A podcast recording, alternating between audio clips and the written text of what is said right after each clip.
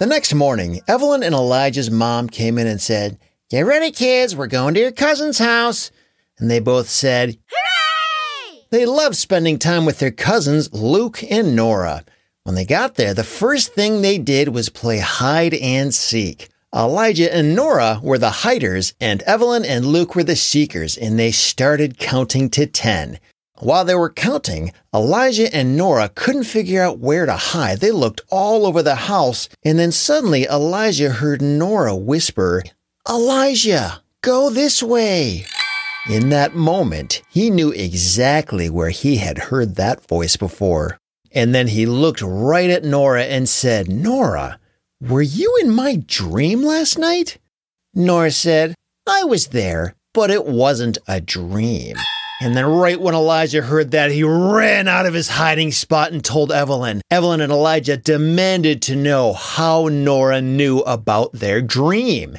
And Nora said, Oh, you'll find out when the time is right. And before they could say anything back, they heard their moms call out, Lunch!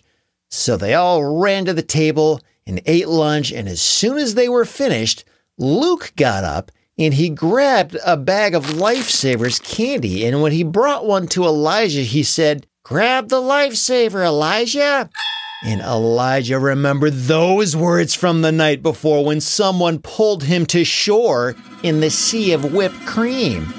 Now Elijah and Evelyn were really confused and they couldn't figure out what was going on. And that's when Nora said, Hey guys, come and see this fort that Luke and I made. And so they did. And when they got to the living room, they saw a great big fort built out of couch cushions. But something about it looked different than any other fort they'd ever seen before. It looked dark inside, really dark. So dark they couldn't even see inside it. What's in there? Evelyn said. And then Luke said, There's only one way to find out, isn't there? And with that, Nora held Elijah's hand and Luke held Evelyn's hand, and they said, We're going to need a running start for this. A running start? Elijah said. Why? Before anyone could explain, Nora grabbed his hand and they ran and ran and they closed their eyes and they jumped headfirst right into the fort. And then Luke grabbed Evelyn's hand and they got a running start and then they jumped in right after Elijah and Nora. And what they found on the other side was something that Evelyn and Elijah never expected to see. When the kids opened their eyes, they looked around and found themselves in a dark forest. And something about the trees in this forest looked strange and yet familiar all at the same time. As they started walking through the woods, a twig snapped beneath Evelyn's foot. She reached down to pick it up, and when she looked closer, she saw that it had red and white stripes on it. This was no ordinary stick, it was a candy cane. She looked closer at the trees and saw that they were all made of candy canes too. Evelyn reached out and grabbed some of the leaves and realized that they were made of cotton candy. They were back in Candyland. And when they turned to look at Nora and Luke, they were dressed differently than they were back in the living room. Nora was wearing a royal gown and had a crown on her head made of candy. And Luke had a crown and he was holding a scepter that looked like a great big chocolate covered pretzel. And all the while, as they kept walking, they eventually left the woods and were heading into a small town. And some of the townspeople walked by and they looked at Luke and Nora and said, Good morning, Your Highness. It turned out Luke and Nora weren't just ordinary children in Candyland, they were the prince and princess of Candyland. It was Nora who had showed Elijah the way in his dream, and Luke who threw him a lifesaver and saved his life and pulled him to shore. Evelyn said, Does this mean that you guys can do whatever you want? And Luke said, Pretty much. And right when they were about to walk into the center of the town, they heard a horrible laugh in the distance. It sounded so creepy. And then that laugh got louder, and it sounded like it was getting closer. And all the townspeople around them became frightened and started to run into their homes. And then they finally saw who it was. It was Lord Licorice. Lord Licorice was not a nice guy. He would run all over Candyland and turn all the candy into licorice. He could even turn children into licorice. That's one of the worst things that could ever happen. And Lord Licorice looked at the four children and said, Princess Nora, and hello, Prince Luke.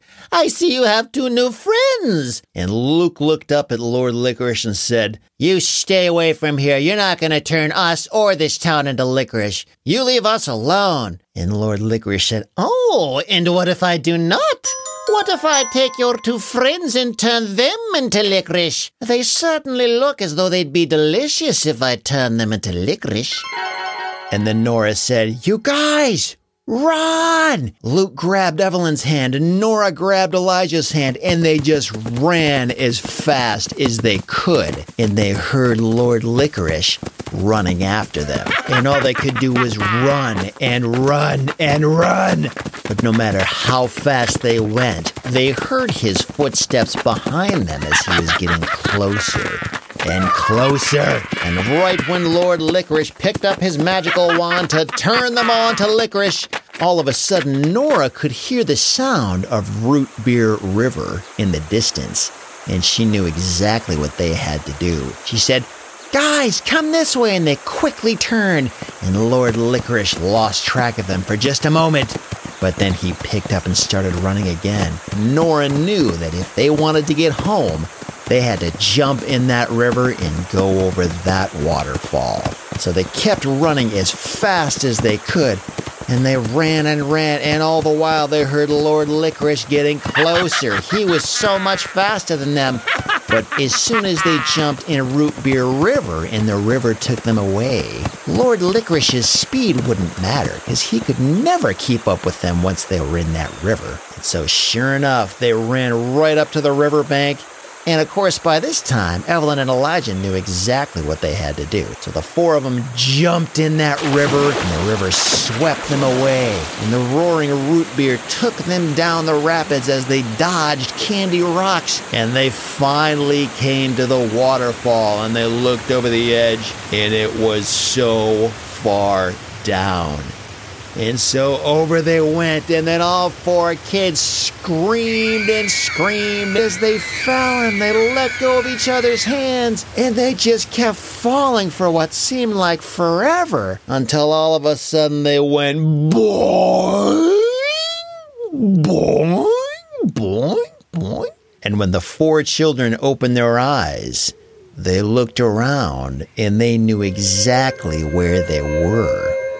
They were sitting on the trampoline at Nora and Luke's house. And Nora and Luke were just dressed like normal kids again.